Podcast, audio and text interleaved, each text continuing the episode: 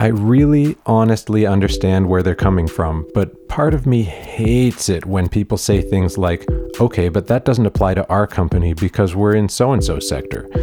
I hear this all the time from not for profits, cooperatives, and family enterprise, for example. And I think where it's coming from is they see themselves as being meaningfully different from the quote unquote corporate world and as a result believe that they need their own special governance solutions.